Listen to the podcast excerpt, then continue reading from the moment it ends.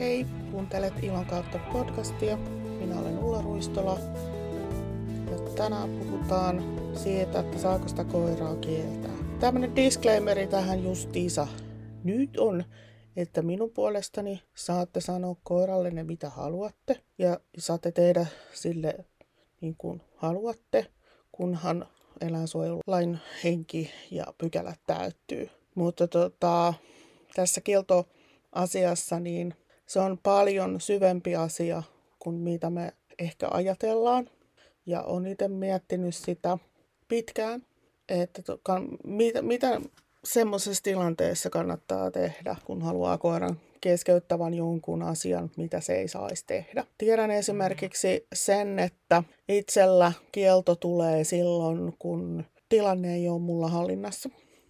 Aika vähän niitä muuten kielletään, että niille annetaan meidän koirille siis lähinnä ää, uusia ohjeita. Eli pyydetään alas pöydältä, pyydetään tulemaan luokse tai pysäytetään ja uudelleen ohjataan. Et olen kokenut, että, että semmoinen niin kun kieltäminen varsinkin jatkuvasti, niin se on tosi epämiellyttävää.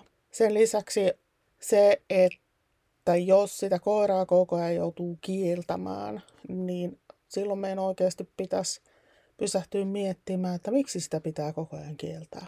Onko meillä vaikka koulutuksessa jotakin tai sen elinympäristössä tai olosuhteissa tai näin jotain sellaista, mitä pitäisi korjata. Koska sellainen koira, jonka tarpeet tyydyttyy ja sillä on opetettu riittävästi asioita, niin sitä ei tarvitse koko ajan olla kieltämässä. Mutta mietitään nyt tätä kieltämistä niin kuin yleisesti ottaen. Eli mitä siellä takana on? Miksi me halutaan kieltää toista? Nyt oli se vaikka lapsi tai koira tai vaikka aviomies. Niin se on siksi, että me halutaan, että jo se toinen lopettaa tekemästä sitä, mitä se on juurikin tekemässä. Ensinnäkin pitäisi miettiä vähän sitä, että miksei se saa tehdä sitä. Ollaanko me opetettu sille jotakin sellaista, että se tekee sitä sen takia, me on sallittu sen tekevän. Esimerkiksi tämä mun nuorempi koira on sellainen, että kun mä istun keittiön pöydän ääressä, niin se tulee siihen viereen ja sitten se hyppää siihen niin kuin reittä vasten ja, ja haluaa rapsutuksia.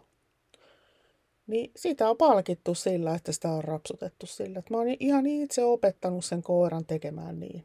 Ja joskushan se tosissaan niin harmittaa tosi paljon, että se, sillä on tommoinen malli. Mutta se ei ole sen koiran vika, vaan se on, se on ihan itse siihen vahvistettu. Sitten tähän kieltämiseen liittyen, niin on sellainen tosiasia, että ne koirathan ei ymmärrä tekevänsä väärin. Koska väärin tekeminen on, tarkoittaa siis sitä, että joku on määritellyt, että joku vaikka lintujen jahtaaminen on väärin. Se on kuitenkin koiran metsästyskäyttäytymisen repertuaarissa se jahtaaminen ja se on niille tosi palkitsevaa. Ja tämä väärin tekemisen konsepti on niille saavuttamattomissa, koska väärin tekeminen on tämmöinen inhimillinen konsepti, johon liittyy moraalikin. Koirat on amoraalisia. Eli se tarkoittaa sitä, että niille on tämmöistä oikean ja väärän konseptia. Ne ei, erot, ne ei pysty tietämään sitä, että niiden kulloinenkin tekeminen on ihmisen mielestä oikein tai väärin. Et se on niinku liian monimutkainen konsepti niiden ajatusmallille. Tämä on myöskin konsepti, joka on monille ihmisille vaikea. Ja nyt jos me ajatellaan tuollaista ihan pientä lasta, niin ei niilläkään ole sitä oikein väärän konseptia. Et jos ne haluaa jotain, niin ne saattaa tulla ja purra. Tai ne saattaa tulla ja lyödä. Tai, tai näin. Et, et, että sekin täytyy niille ää, pienille lapsille niin kuin erikseen vahvistaa. Että ne ymmärtää, mistä on kysymys. Eli koirat ymmärtää tämmöiset asiat kuin onnistuminen ja epäonnistuminen. Sitten ne ymmärtää myöskin sen, että mikä on turvallista ja mikä on turvatonta. Sitten ne ymmärtää myöskin sen, että onnistuuko ne vai epäonnistuuko ne. että tuolla kun me ollaan tehty nämä Smart Dogin testejä, niin osalla koirista on tämmöinen niin kuin selkeä tunnollisuusaspekti siellä niiden tekemisessä. Ja äh, ne haluaisi tehdä, tehdä niin kuin oikeita valintoja siellä. Niin kuin ne haluaisi onnistua. Ja ne ei halua epäonnistua. Sitten on tietysti jo, joissain, jollain yksilöllä tällaista, että ne ei niin kuin, niillä on niin kuin oikeastaan ihan sama onnistuuko ne vai eikö onnistu, koska äh, pääasiat on, on toimintaa. Sitten koirat myöskin ym, niin kuin ymmärtää tällaisen asian, että koska he ymmärtävät, mistä asiassa on kysymys ja koska he eivät ymmärrä. Ja tämäkin näkyy tuolla testeissä tosi hyvin. Tästä seuraa niin kuin se, että koirat tekee sellaisia asioita, joista ne näkee hyötyvänsä, tai sitten ne saa niistä tyydytystä, tai sitten ne saa niistä turvan tunnetta ja onnistumisen kokemuksia. Oikeastaan niinhän me ihmisetkin tehdään. Eli koira valitsee omasta mielestään parhaan reaktion siihen niin kuin tekemiseen. Jos me ajatellaan tästä, että, että koira tekee jotakin ihmisen näkökulmasta väärin, niin se johtuu siitä, että sen koiran mielestä se johtaa niin kuin tämmöiseen positiiviseen lopputulemaan, eli onnistumiseen. Sen takia, kun me koulutellaan näitä koiria, niin sen kouluttamisen kuuluisi keskittyä siihen, että se koira onnistuu jatkuvasti sellaisissa asioissa, jotka on ihmisen kannalta niin kuin hyödyllisiä, niin silloin se ei tee sellaisia asioita, joista se ei hyödy. Tähän tietysti liittyy myöskin se, että, että sitä ympäristöä hallitaan niin, että se koira ei pääse tekemään sellaisia asioita, mitä se ei saisi tehdä. Esimerkiksi, niin, niin jos ei haluta, että se kaivelee kuukkapenkkiä, niin se ku, kuukkapenkki on rajattu silleen, että se koira ei pääse sitä kaivelemaan. Tai sitten, että jos tietää, että koira häipyy aina hajujen perässä, niin se pidetään kiinni tai liinassa tai näin. Että estetään se, sitä tekemästä sitä, mitä me ei haluta sen tekemään. On kuullut siis monta kertaa sen, että tämmöisen argumentin, että kyllähän se koira tietää tehneensä väärin. Ei tiedä, se ei kyllä pysty ajattelemaan niin monimutkaisesti, että, että kun mä kaivan kuukkapenkkiä, niin toi toinen ärsyntyy siitä ja se on sen mielestä ihan typerää. Et niin, niin, niin monimutkaisia ajatusmalleja ne ei, ei pysty tekemään. Mutta sen sijaan, että yhdistää erilaisia tilanteita toisiinsa ja oppii, sitä kautta ennustaa niitä meidän reaktioita. Et usein ne oppii siis sen, että kun mä kaivan kukkaruukkua, niin toi emäntä saa berserkikohtauksen ja rupeaa huutamaan. Ja sitä kautta ne voi olla, että ne rupeaa välttelemään sitä kukkapenkin kaivamista. Mutta voi olla, että, että ne ei, ei välttele, koska se voi olla käyttäytymistarveeksi kaivaminen. Ja sitten ne myöskin osaa la, vähän laskeskella sitä, että, että kannattaako tätä tehdä vai eikö kannata. Et vaikka tästä nyt aina seuraa se, että toi emäntä rupeaa huutamaan, niin tämä on mulle niin tyydyttävää, että mä teen sitä joka tapauksessa. Et koska täytyy ymmärtää, että koira käyttäytyy jotenkin, niin se on se, joka valitsee käyttäytyä jollain tavalla, eikä niinkään se ohjaaja. Koirat ei myöskään ihan ymmärrä niitä tekojensa seurauksia sillä tavalla kuin ihminen. Vaikka joskus se tuntuu, että ihmisilläkin on tosi vaikea ymmärtää, että kun mä teen asian X, niin siitä seuraa Y. Saatikka sitten niin, että, että kun mä teen asian X, niin siitä seuraa Y, josta seuraa sitten Z. Semmoinen tekojensa seurausten ymmärtäminen, mitä meiltä ihmisiltä usein odotetaan, niin sellaista niillä ei ole. Ne kyllä saattaa niinku just tolleen oppia ennustamaan, että kun lintu lähtee lentoon, niin se on kiinnostavaa ja mä lähden sinne perään. Tällaisia asioita ne niin kuin totta kai osaa, osaa niin kuin ajatella ja, ja, ja tehdä. Että ne ajattelis niin kuin sillä tavalla, että kun mä lähden jahtaamaan, niin, niin, niin se olisi niin kuin jotenkin väärin. Se on semmoinen saavuttamattomissa oleva konsepti. Ja sitten ne ei myöskään etukäteen pysty sillä lailla pohtimaan niitä valintojaan, että ne tekisi jotenkin sillä lailla suunnitelmallisesti niitä. Että mä kun mä rupean kaivamaan tota, kuukkapenkkiä, niin mä saan silleen sen emänän suuttumaan. tämän tyyppistä niillä ei ole. Että ne ei tahallaan tee sellaisia asioita.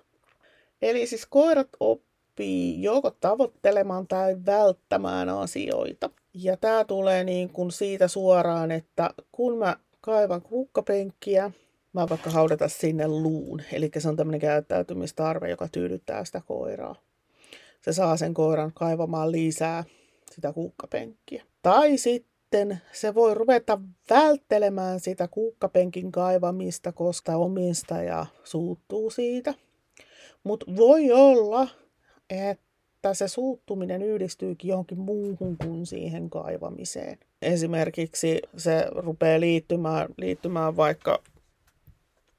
vaikka siihen toiseen koiraan, mikä mahdollisesti on läsnä. Tai sitten johonkin muuhun asiaan, mikä siellä on läsnä siinä tilanteessa. Että ne ei välttämättä liitä siitä, siitä just siihen tekemiseen.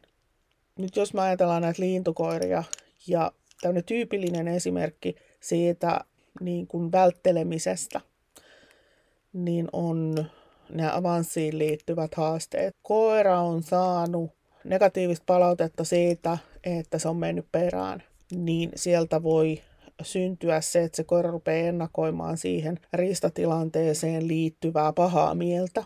Ja sitten sen takia se ei uskalla tai halua lähteä nostamaan. Eli se rupeaa muuttamaan, muuttumaan se, se avanssi semmoiseksi tahmeeksi tai sitten sitä ei ole ollenkaan. Et näitä on niinku muitakin, mutta tämä on mun mielestä semmoinen tosi hyvä esimerkki siitä. Nyt jos me halutaan kieltää sitä koiraa, niin sehän on tämmöinen rankasu tai heikenne. Eli me halutaan heikentää sitä käytöstä, mitä se koira tekee siellä kullakin hetkellä. Ja tässä on ongelmallista on se, että me usein ollaan niin kuin jälkikädessä tässä meidän rankaisutoimenpiteissä. Silloin siitä oikeastaan tulee tämmöinen kosto. Silloin se palvelee oikeastaan enemmän meitä rankaisia itsensä kuin sitä rankastavaa. Ja sen takia ää, parempi ja humaanimpi tapa on tehdä se niin, että se koira teke, opetetaan tekemään oikein. Eli se uudelleen ohjataan. Kutsutaan pois, pysäytetään, jolloin me ollaan saatu sieltä, me on saatu heti ohjattua se tekemään sellaista, mitä me halutaan. Kun me ollaan opetettu koiralle vaikka vahvat luokset, tulot ja pysäytykset, niin me ei jouduta sellaisiin tilanteisiin, että meidän täytyy rankasta sitä koiraa. Eli vaikka huutaa sille tai jotain tällaista. Meidän kannattaisi niin kuin oikeastaan heti siirtyä niin kuin miettimään ratkaisua siihen tilanteeseen, eikä niin, että me mietitään, että miten me keskeytetään se. Koska tota noin, niin silloin kun meillä on ratkaisu, niin meillä on siellä myös keskeyttäminen. Mutta jos meillä on pelkästään keskeyttäminen ja me ei ole mietitty sitä ratkaisua siihen tilanteeseen, niin me ei pystytä uudelleen ohjaamaan sitä koiraa. Sitten tässä kiellon kohdalla on, on usein sellainen, että me ihmiset ladataan siihen aika paljon tunnetta. Sinne voi tulla paniikkia, sinne voi tulla raivoa, sinne voi tulla turhaumaa, sinne voi tulla pelkoa, pettymystä. Kaikkea tällaista negatiivista tunnetta. Ja silloin se vaikuttaa suoraan sen koiran tai jonkun muun yksilön käytökseen. Ja sitten se vaikuttaa myöskin siihen, mitä se koira oppii. Eli tota, jos se oppii, että johonkin tilanteeseen liittyy aina joku ahdistava tai pelottava elementti. Esimerkiksi se, että se ohjaaja, aina kun mä teen näin, niin ohjaaja rupeaa huutamaan. Ja tosi monen koiran mielestä se on pelottavaa. Se koira oppii välttelemään ja sitten se rupeaa helposti reagoimaan niin kuin siihen ohjaajan tunnetilaan esimerkiksi hidastelemalla tai kieltäytymällä. Ja sitten me tulkitaan se tosi usein tottelemattomuudeksi, mutta se on itse asiassa koiran stressireaktio ja se on sen yritystä selviytyä siitä tilanteesta, jonka se kokee ahdistavaksi. Ylipäätänsä meidän pitäisi miettiä tässä myöskin sitä koiran ja myöskin meidän omaa stressiä. Hyödyttääkö se ja, kos- ja ketä?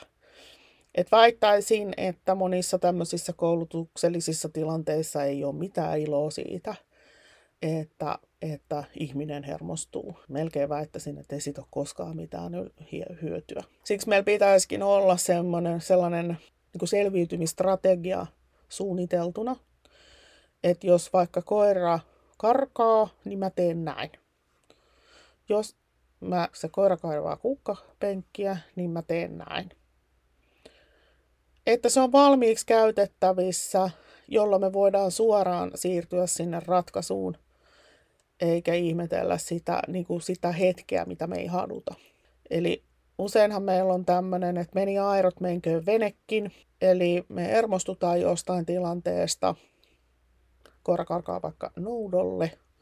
Sitten meillä ei olekaan mitään strategiaa siihen, kuinka me ratkaistaan se. Eli esimerkiksi kutsutaan koira pois tai pysäytetään se.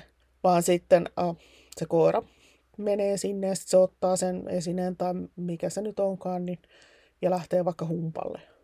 Ja sitten kun se koira loppujen lopuksi palaa meidän luokse, niin me ollaan, me ollaan ihan tosi hermostuneita. Ja sitten se ei ole tietenkään kuullut sitä, kun me on kiljuttu sille.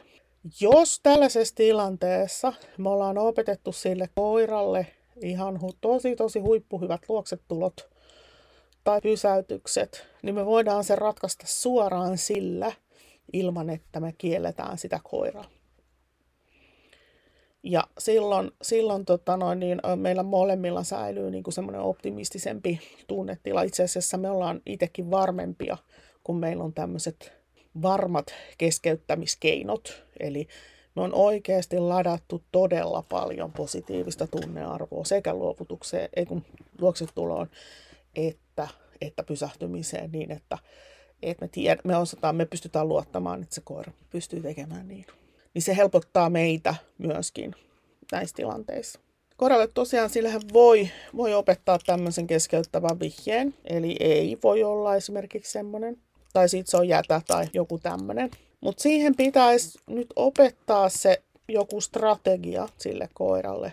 Ikään kuin kun mä sanon jätä, niin se tarkoittaa sitä, että tuu, istuu mun viereen perusasentoon vaikka. Jättäminen tarkoittaa sille koiralle, että tuu luokse. Tai ei tarkoittaa sille koiralle tuu luokse, niin silloin, silloin se on käyttökelpoinen. Mutta jos ei on vaan ei, ja, ja, ja tota, se koira ei ole oikeasti oppinut siihen mitään järkevää toimintaa, sitten meillä täytyy olla siellä se uudelleenohjaus. Ja sitten ei-sanan kohdalla on vähän semmoista ongelmallista juurikin se. Siinä on ö, meillä ihmisillä usein valtava määrä negatiivista latausta olemassa jo, koska se on negatiivinen sana meille ihmisille. Ja silloin, kun siinä on negatiivista painolastia siinä salasanassa, niin se ilman muuta heijastuu sit siihen koiraankin. Ja siksi voisi ollakin hyödyllistä, että jos haluaa tämmöisen keskeyttävän vihje opettaa sille koiralle, niin että se olisi joku muu sana. Ja koira oppisi sen, että kun sille sanotaan vaikka jätä, niin se on hauska temppu.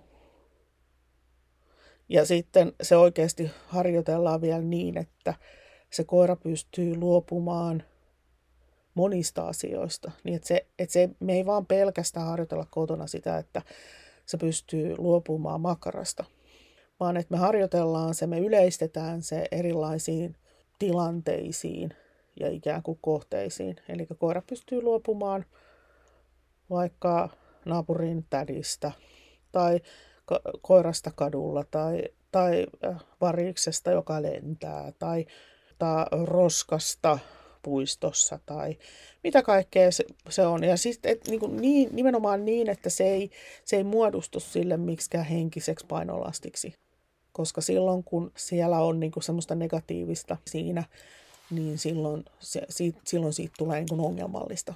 Näiden kieltojen kohdalla on usein ongelmallista myöskin on se, että koirat lakkaa välittämästä niistä, varsinkin jos sitä koiraa koko ajan kielletään. Kieltoja käytetään jatkuvasti ja ihan joka asiaan. Tällöin niistä tulee ääni, äänisaastetta, joista koira ei välitä, koska sitä kuulee koko ajan.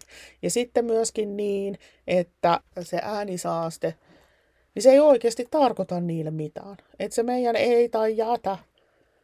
Niin me on vaan hoettu sille koiralle sitä ja sitten kenties ehkä käyty vähän nostamassa niskasta tai jotain tällaista. Niin se ei ole vielä opettanut sille koiralle, että mitä kuuluisi tehdä. Et se on tässä nyt se kaikkein tärkeintä. Et jos me halutaan kieltää sitä koiraa, niin meillä on sille vaihtoehtoinen toiminta. Eli se kielto tarkoittaa jotain muuta sille koiralle. Jos meillä on esimerkiksi koira, joka vaikka hyppii vasten, niin sen sijaan, että me sanotaan ei sille ja nostetaan polvi, niin me voidaan opettaa sille koiralle ensinnäkin niin, että se tarjoaa istumista siinä. Että hyppimisen sijasta se rupeaa tarjoamaan istumista ihmisen eteen. Ja sitten me on nimetty tämä käytös, eli sitten kun se koira hyppii, niin sitten sille annetaan suoraan ohjeet, istu, sitten kenties siitä palkitaan. Niin silloin, silloin meillä on siinä järkevä toimintamalli. Mutta jos me vaan kielletään sitä siitä hyppimisestä, ja se ei oikeasti a- aidosti ymmärrä, että mitä sen kuuluisi tehdä siinä tilanteessa, niin sitä kiellosta ei ole mitään, mitään iloa. Toinen, mikä äh, tähän teemaan mun mielestä liittyy, on se, että kun me tuolla harrastuksessa suunnitellaan treenejä, niin me usein kaivetaan meille itselle semmoinen tällainen monttu, mihin me langetaan, koska se koira tekee väärin. Eli me ollaan tehty liian vaikeita harjoituksia, tai me on viety koira liian vaikeaan tilanteeseen. Esimerkiksi siellä on liian paljon vieraita koiria, ja sitten vaaditaan jotain melko haastavaa siltä. Ja sitten kun se koira tekee virheen, niin sitten me suututaan siitä virheen tekemisestä.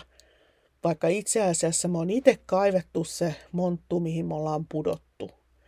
Ja sitten se on, se on väärin niin kuin kaikin puolin, että me ruvetaan huutamaan sille koiralle ja kieltämään sitä tekemästä väärin, mitä se ei nyt oikeasti edes ymmärrä siinä kontekstissa. Ja sitten me kenties mennään niin kuin vaikka ja tartutaan siitä koiraa niskasta kiinni, kun sen virheen on, se virhe on meidän tekemä. Ja tässä on tosi, tosi isot eettiset asiat kysymyksessä. Et meidän pitäisi oikeasti rehellisesti myöskin ymmärtää se, että koska me itse tehdään ne virheet, koska koiran käytös on meistä itsestämme kiinni. Sitten niin kuin justiinsa tämä, että kun koira viedään tilante- uuteen tilanteeseen, missä se on aikaisemmin ollut, sillä kenties on vähän vaikeaa, tai esimerkiksi vaikka toiset koirat juurikin, että me lähdetään teettämään sillä ja vaatimaan siltä jotakin hankalaa, ja sitten me nähdään, että sen koiran vire nousee, ja se kenties rupeaa vinkumaan, tai, tai sitten se rupeaa äh, hyppimään ihmistä vasten, tai sillä on joku tällainen äh, stressiin liittyvä niin kuin purkamiskeino. Et esimerkiksi on nyt useammalla uroksella nähnyt tällaisen, että kun ne stressaantuu tilanteessa, niin lähtee ryöstämään ihmiseltä vaikka niin kuin hanskoja kädestä tai kaivamaan äh, taskusta jotakin tai jotain tällaista. Niin äh, se, okei, okay, sillä koiralla on käytös, joka on äh, epämukava. Mutta voi olla hyvinkin, että se tilanne on vaan meidän aiheuttama ja sillä koiralla ei ole työkaluja siihen tilanteeseen. Niin siitä ei passaisi oikeasti ruveta sille koiralle suuttumaan, vaan meidän pitäisi nähdä se tilanne niin, että me autetaan sitä koiraa selviytymään siitä tilanteesta niillä eväillä, mitkä meillä molemmilla on. Eikä niin, että me lähdetään sitä sitten sieltä rankomaan ja, ja, ja huudetaan sille ei ja kenties nykitään vähän taluttimesta ja niin kuin näin. Että, että kun me ihmiset kuitenkin ollaan moraalisia ja me pystytään niin kuin miettimään näitä eettisiä asioita, niin meidän pitäisi miettiä tämä, tämä kieltoasiakin sitä, sitä kautta, että mikä on mahdollista ja mikä on järkevää ja mikä on, sella, mikä on niin kuin oikein. Et eikä niin, me ollaan usein niin kun keskitytään näissä kaikissa asioissa siihen, mitä me halutaan. Ja meidän ratkaisut tässä on itsekeskeisiä. Et sit jos me pysähdytään oikeasti miettimään tätä kokonaisuutta, ja me mietitään sitä meidän yksilöä. Ja sitten kun me ruvetaan näkemään näiden asioiden läpi, niin sitten sieltä rupeaa nousemaan todellisia ratkaisuja. Sitten mä haluan sanoa tosta vielä tosta noista kielloista sen, että jos me päädytään tämmöiseen negatiiviseen kierteeseen, että me kielletään, kielletään, kielletään, sitten meidän rankasuilla on tapana eskaloitua. Eli tämä tarkoittaa sitä, että kun me nähdään, että se koira ei ikään kuin tottele, niin me hermostutaan lisää ja sitten meiltä tulee niin kuin voimakkaampaa käytöstä siihen, mitä me, siihen meidän ikään kuin keskeyttämiseen, tilanteen keskeyttämiseen. Eli voi olla, että jos kielto ei, ei riitä sille koiralle, niin me nyytään sitä tavluttimesta. Jos se ei riitä, niin me käydään käsiksi siihen koiraan. Ja jos ei se riitä, niin me voi olla, että me heitetään se koira selälleen ja niin kuin näin. Tämä on vaarallinen tie ja tämä pitää jokaisen myöskin tiedostaa. Nyt tota, äh, täällä ikään kuin ratkaisu olisi niin kuin se, että me mietitään valmiiksi keskeyttävät strategiat ja me opetetaan ne niille koirille. Ne on tällaisia ihan yksinkertaisia peruskäytöksiä. Istu, tule. Me harjoitellaan ne niin ja me motivoidaan se koira palkkiolla ja palkan suunnalla niin, että se koira oikeasti niin kun se on sen mielestä joku aito vaihtoehto näissä tilanteissa. Eli kun se kaivaa siellä kukkapenkkiä ja me, me sanotaan, että tule, niin sen mielestä se on niin kuin siistiä, että joo, voin tosiaankin vaihtaa tämän kukkapenkin kaivamisen tähän ohjaajan luokse tulemiseen. Tai koira tekee vaikka hakua siellä maastossa, mikä on sille varmasti tosi palkitsevaa. Ja kun ohjaaja haluaa keskeyttää sen, niin ja kun ohjaaja sanoo tule, niin koira tulee. Et me on onnistuttu kouluttaa ä, tonne noita peruskäytöksiä niin, että ne toimii tilanteessa kun tilanteessa me vahvistetaan ja ylläpidetään niitä. Niin silloin meidän ei tarvitse huutaa sille koiralle. Eikä meidän tarvitse sille välttämättä sanoa ei koskaan. Et esimerkiksi mulla on tässä taannoin, no, siitä on varmaan joku puolitoista vuotta aikaa, niin kävin, kävin tota, oman koiran kanssa kyyhkysillä semmoisessa paikassa, missä mä en, en ole yleensä käynyt. Ja sillä oli nämä kyyhkyset laatikossa. Ja sitten se koira meni niitä haistelemaan sinne, niin tämä kouluttaja sitten kielsi sitä koiraa. Kun mä sanoin koiralle tule, niin se tuli pois sieltä linnuilta. Eli tämä on nyt tämmöinen esimerkki siitä, miten ton tilanteen tilanne ratkeaa niin kuin helpolla. Eli jos sä saat koiran tulemaan luokse tilanteesta kuin tilanteesta, niin se on ratkaisu. Mutta tää tulee, tää kielto tulee meiltä niin kuin luonnollisesti tosi helposti. Että, että se on niin kuin semmoinen, mikä, mikä ehkä pitää myöskin hyväksyä. hyväksyä. Että näin käy, kyllä mullekin tulee, niin kun, kun mä hermostun, niin se tulee sieltä. Mutta että tarina opetus olisi niin kuin se, että, että meidän kannattaa vähän miettiä sitä asiaa syvällisemmin. Että jos haluaa käyttää kieltoja, niin siitä vaan. Mutta kunhan on niin kuin miettinyt, että mitä se oikeasti tarkoittaa. Eikä vaan siitä, että kun mä sanon ei, niin se on ei. Onko se sille koiralle sitä? Mainitsin aikaisemmin vielä sellaisen pointin, että näillä koirilla on siis käyttäytymistarpeita, niin kannattaa miettiä myöskin sitä, miten ne käyttäytymistarpeet tyydytetään niin, että meidän ei tarvitse sitten kieltää sitä koiraa. Et koska käyttäytymistarve on, on semmoinen, mikä vaikuttaa yksilön hyvinvointiin, ja ne on, ne on sellaisia, joiden täytyy tyydyttyä, tai sitten ne lähtee purkautumaan jotenkin sen yksilön tai sitten ympäristön kannalta ei niin kivasti. Näitä tyypillisiä on justiinsa se, että koira jahtaa, jahtaa tota saaliseläimiä, koiraa kaivaa, koiraa haukkuu, koiraa haistelee, koiraa tekee esimerkiksi hakua, tai koira kantaa kaikkea suussa, koira pureskelee. Nämä on kaikki sellaisia, mitkä meidän ihmisten mielestä usein on niin kuin ärsyttäviä asioita. Ja sitten me kielletään niitä koiria tekemästä niitä. Niin tässä on nyt kaksi asiaa, Että jos me kielletään ja estetään näiden tekeminen, niin siellä tosiaan ne voi purkautua jotain muuta kautta. Estäminen ja kieltäminen niin saa aika, aikaiseksi turhaumaa. Ja turhauma on tosi haitallista esimerkiksi oppimisen kannalta. Et sen sijaan, että me lähdetään kieltämään esimerkiksi just vaikka pureskelua, niin ohjataan se pureskelu johonkin sellaiseen asiaan, mikä on sallittua. Tai ei haluta, että se kaivaa kukkaruukkua tai kukkalaatikkoa. Niin ohjataan se kaivaminen jonnekin semmoiseen paikkaan, missä se saa kaivaa. Jos koiralla on, on ö, voimakas jahtaamisen tarve, niin koitetaan keksiä joku sellainen tilanne, missä se koira voisi tyydyttää sitä jahtaamisen tarvetta niin, että se ei ole meidän kannalta haitallista. Ja näin. Et, ö, Koska silloin, kun nämä tarpeet tyydyttyy, tyydyttyy, niin silloinkaan meidän ei tarvitse olla koko ajan kieltämässä niistä koiria tekemästä kaikenlaista.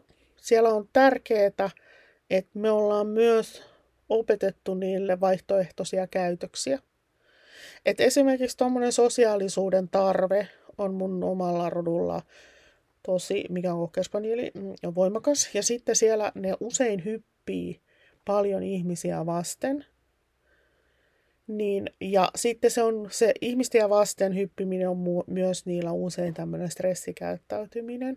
Niin me voitaisiin opettaa niille koirille joku muu käyttäytyminen sen hyppimisen asemesta, mitä ne pystyy tekemään myöskin silloin, kun ne on kiihtyneitä. Niin silloinkaan meidän ei tarvitse kieltää niitä eikä ehkä hermostua siitä. Eli hyppimiselle semmoinen kiva käytös voisi olla just se istuminen, koska istuva koira ei voi hyppiä. Mutta oli se sitten tarjous vaikka perusasentoa tai tuohon eteen istumista tai näin. Niin silloinkaan meidän ei tarvitse antaa sitä negatiivista palautetta sille koiralle. Mä en tiedä, että sainko mä tässä nyt kaikkia mun ajatuksia tästä esiin. Ja sitten mä oon myöskin ihan varma, että tämä ei ole mulla valmiiksi mietitty tämä asia, koska mä oon miettinyt tätä jo monta vuotta. Ja sitten joka kerta, kun mä opin niin kuin jotain lisää, niin sitten tähän tulee joku palikka, mitä mun pitää ruveta taas asettelemaan siihen, että sopiiko tämä tähän mun palapeliin, koirapalapeliin ja millä tavalla. Niin kuin esimerkiksi nyt on on sitä omaehtoisuutta niin kuin paljon miettinyt, että, että miten yksilö saadaan sitoutumaan niin kuin meidän haluamiin käytöksiin, niin se on se omaehtoisuus on siellä tärkeänä asiana mukana. Niin miten se esimerkiksi sopii tähän, tähän teemaan. Sitä mä en ole niin kuin valmiiksi tähän vielä mitenkään miettinyt. Olisi kiva tietää, että mitä te ajattelette tästä asiasta ja onko esimerkiksi teidän kasvatuksella niin tähän joku, joku isokin merkitys.